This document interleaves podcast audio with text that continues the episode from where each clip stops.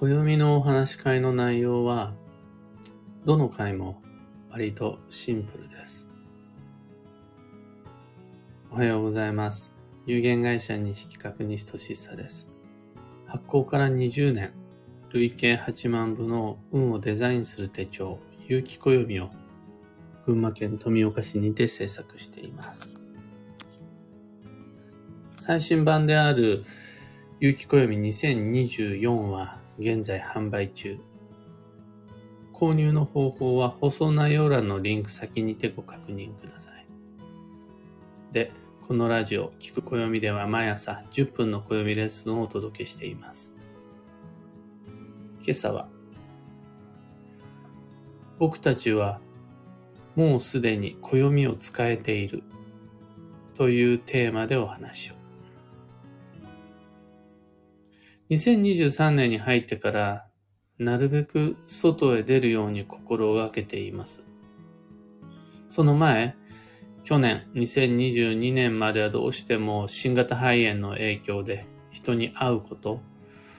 あとは会うためのイベントを企画することを躊躇せざるを得ないような雰囲気がありました。だから出にくかったです。実はそのなんとなくの雰囲気のようなものは弊社周辺ではまだそこはかとなく漂っていて4年前に当たり前にやっていたような大きい会場を使ったイベントとかあとは東京都内での定期講座なんかまだ参加できていないのが実情です。第何波か知らないけど学校が学級閉鎖になったりとか、あとは知り合いが新型肺炎にかかったなんてなると、やっぱりまだまだ会えないかねみたいな雰囲気がなんか漂うんですよね。そんなのもあって、ずっと人に会えていなかったし、街へ出ることができていなかったんですが、去年、有機暦2023が完成した時にはもう心を決めたんですよね。誰が何と言おうと、その時点でどういう状況になろうと、自分は外へ出て、人に会って、街確かに踏みしめて縁をの、縁を結び直す年にしようって。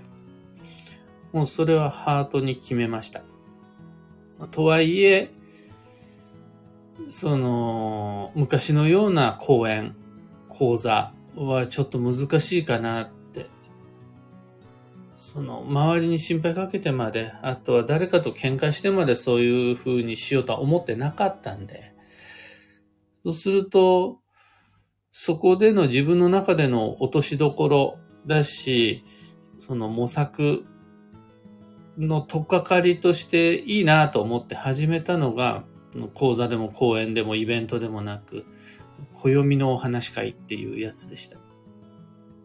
お茶会ぐらいだったらもういいでしょ。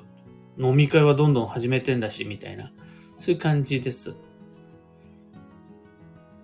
うんおかげさまでもう20回、30回と、どれもまあいろんな人を相手にお話会重ねてきて、いろんな人に興味を持ってもらえるようになったんですが、そこで、お話し会ってどんな内容なの？どういう会なのっていうのをしばしばお問い合わせいただきます。初心者の自分でも参加できますか？とか、とマニアックな話題にはついていけないんだけど、大丈夫かな？言ってもみたいな。そういうテーマとかレジュメの決まっているお勉強会じゃなくて、どんなお話なのかっていうのが不安になってのことですよね。その点講座講演だったら自分の興味がある内容かどうかを事前の台本に従って判断することができるので確かに不安なのがお話し会。もうそこで大丈夫かどうかは正直当日の流れ次第なところがあってなかなかお答えしにくいんですよね。一応話し会って基本コンセプトは決まっていて、それが台本なしのフリートークなんです。どんな内容になるかは、その日の状況、あと参加者さんによって違うし、実際どのお話し会もいろんな話の展開になっていって、そういう意味では緊張感というかワクワク感があります。決まっている定番のセリフとかがないんです。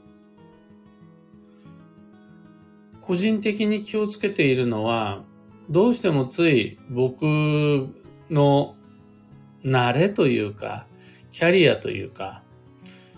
やったことがあるのがお話し会じゃないんですよね。お話し会ってどちらかといえば僕は苦手な分野なんです。何話せばいいんだろうかって迷っちゃいます。その点、講座講演はもう20年以上ずっとやり続けているので、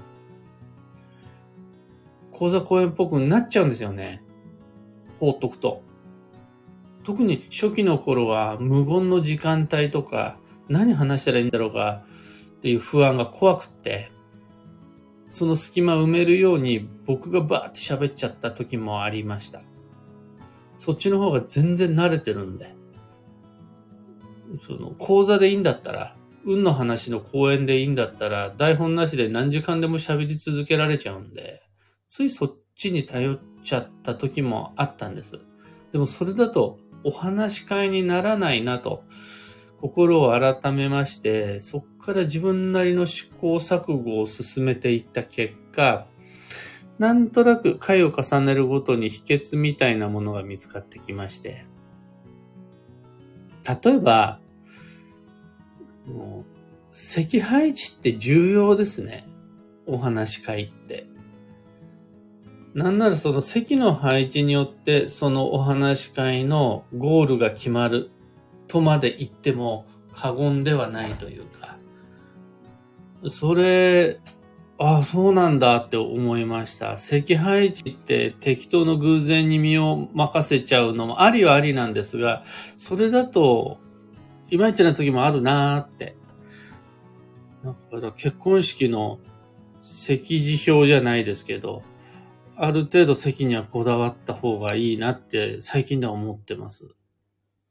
あの、これだけはやっちゃダメっていうのが、僕がお話会の、なんだ、中、中心というか、あれだ、僕がお誕生日席に座っちゃうと、なんとなくお勉強会っぽくなっちゃうのは確定します。みんながお誕生日席に向かって、なんかセミナー形式みたいな感じになっちゃうから、これだけは注意。丸テーブルだったらどこ座ってもいいんですが、長方形のテーブルの場合は、その短い方の辺の席に、お誕生日席に僕が座らないようには心がけています。お勉強会したいわけじゃないので。あとは、質疑を通って、もうそれはもう時間の限り一生懸命お答えします。何でも答えます。ね。あまりにもこうプライバシーが必要になるようなのは、みんながいる席だからなかなかお答えしにくいんですが、それでもなるべくどんな質問でもお答えするようにしているのがお話し会ですが、一方で僕からみんなに質問するのもお話し会だったりします。これ講座の中ではほとんどないですね。僕からみんなにこういう時どうしてます？これってどう思います？こういうのってどう、どう考えますみたいなのは、お話し会ならではの場面です。それってまあ一重にもっと素敵な暦作りたくて、どうしたらいいんかなっていうのを相談させてもらうような感覚です。僕がみんなに教わりたくて、例えば時期の吉凶、方位の吉凶、どんな時にどういう場面で使っているのか、どういう時に暦開くんかとかを、あのー、質問させてもらってます。なんてことをやってると、それぞれみんなやっぱ価値観、好奇心違うんで、お話し会の内容も街ごとに異なってきて、最終的に、はい、いろいろ話せてよかったですっていうのでまとまるのが暦のお話し会です。だからやっぱ内容、雰囲気説明するの難しいんですよね。ただ、最初から一貫して変わらず、今でもずっと常に一つ意識しながらこれは伝えたいと思っていることがありまして、どのお話し会であったとしても、これだけは決め打ちで事前に何と表現すればいいかわかんないんだけども、これは伝えたいっていうこと、実は、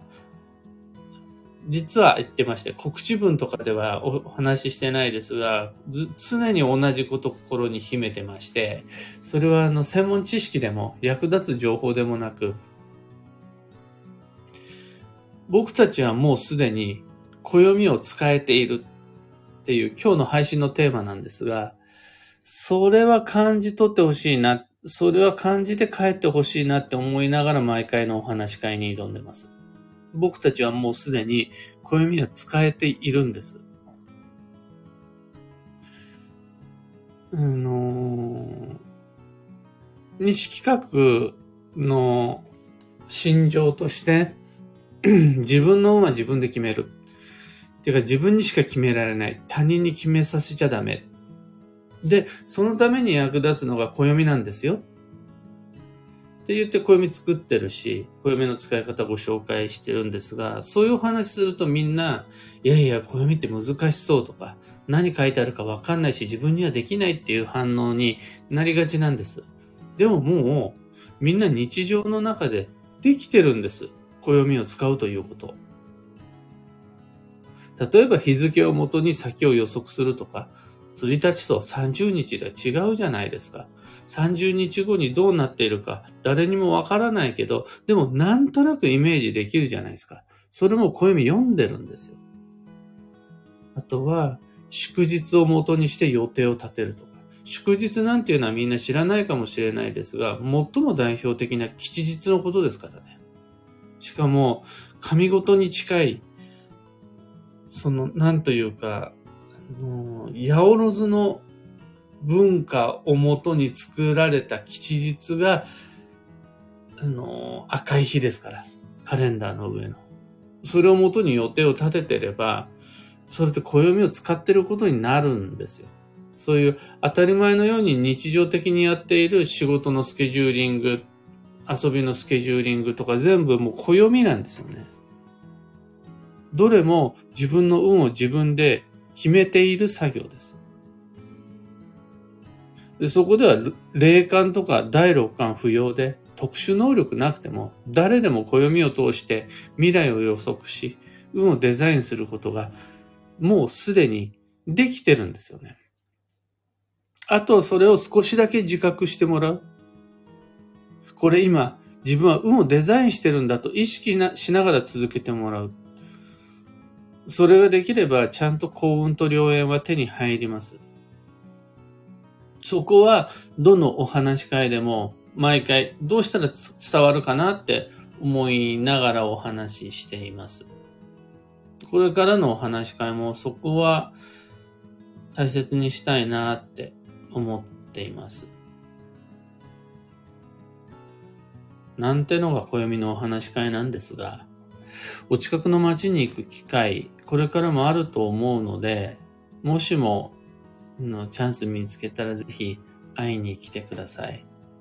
お待ちしています。今朝のお話はそんなところです。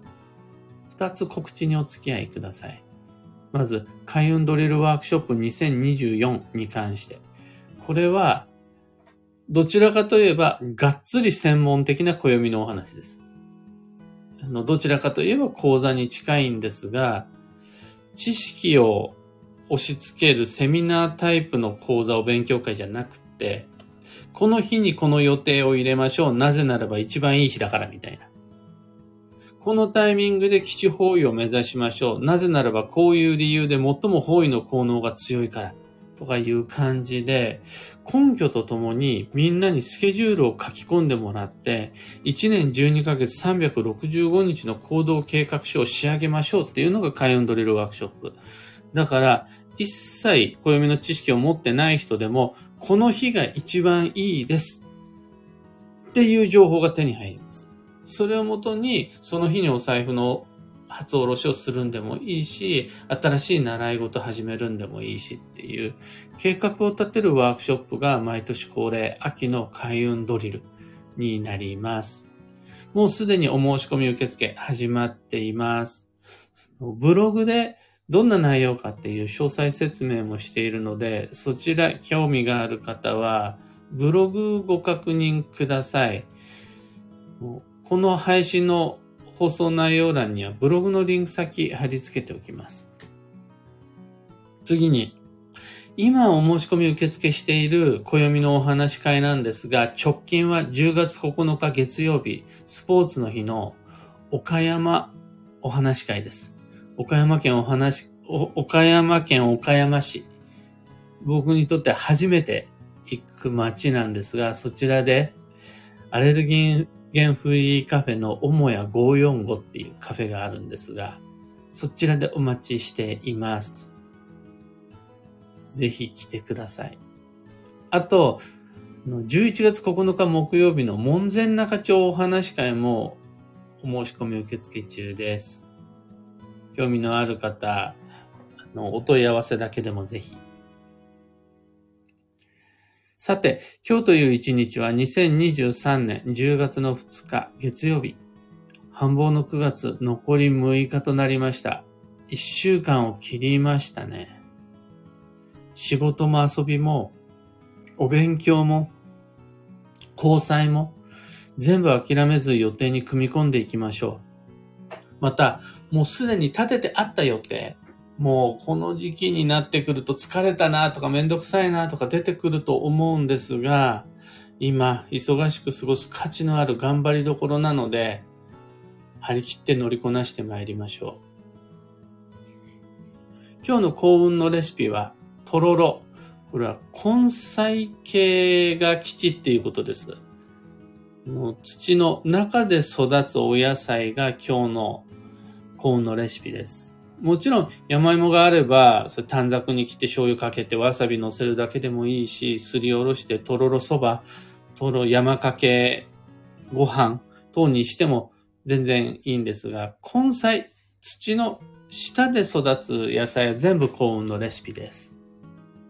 最後に、今日のキーワードは限定、範囲を絞る。その心は、できることをやるんがいいです。でもそれは、どちらかといえばできることをやりましょうっていうより、もうできないことはしない。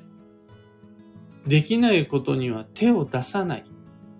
という範囲指定の方が重要な気がします。その、できることだけをやろうっていう選択の意識よりは、これはもう手を出さないよ。これは自分は今日はやらないよっていうことを先に決めて、枠を作って、範囲指定してからその枠の中で自分にとってできそうなこと、できること、その中にはもうできることしかないはずなので、先に、あの、これはやらないよ決めてから道を歩み始めた方が、より効率的な集中的な日になるはずです。以上、迷った時の目安としてご参考までに。ところで、聞く暦では、ツイッターにてご意見、ご質問募集中です。知りたい占いの知識や今回の配信へのご感想など、ハッシュタグ、聞く暦をつけてのツイートお待ちしています。それでは今日もできることをできるだけ、西企画、西俊久でした。いってらっしゃい。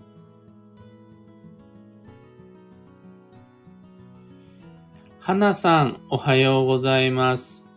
小川智美さん、おはようございます。キーボードさん、おはようございます。ニコマルさん、おはようございます。キミコさん、おはようございます。グルーブさん、おはようございます。今日のみんなの空は、晴れマークが多いですね。群馬県富岡市も綺麗に晴れています。今日実はこの後、軽井沢に久しぶりのツーリングに出かけようと思っていて、昨日の夜から天気予報は調べていたんですが、一日ずっと晴れマークでした。ちなみに軽井沢の最高気温が21度らしいので、これは久しぶりに革ジャンでも引っ張り出して着ないと寒いぐらいかなという感じです。やっぱね、秋って晴れると温度下がりますよね。マーチさん、ユウさん、カンポー花子さん、アルココさん、エヌシャンティさん、ビートさん、タミーさん、クーさん、おはようございます。タカさん、ロミさん、はようございます。花さん、お話し会、暦をちゃんと活用できていないし、と尻込みしていましたが、今日のお話を聞いて参加してみようかなと思いました。後押しをありがとうございます。そのこと。このご意見本当多いです。また、それがあの、講座お勉強会だったとしたなら、な、もうそれ、合ってると思うんですよね。活用できていないから足りない知識を補充しに講座に参加してもらうわけだし、その自分が持っていなかった知識を手に入れる楽しさがお勉強会だったりするんで、これが講座お勉強会だったら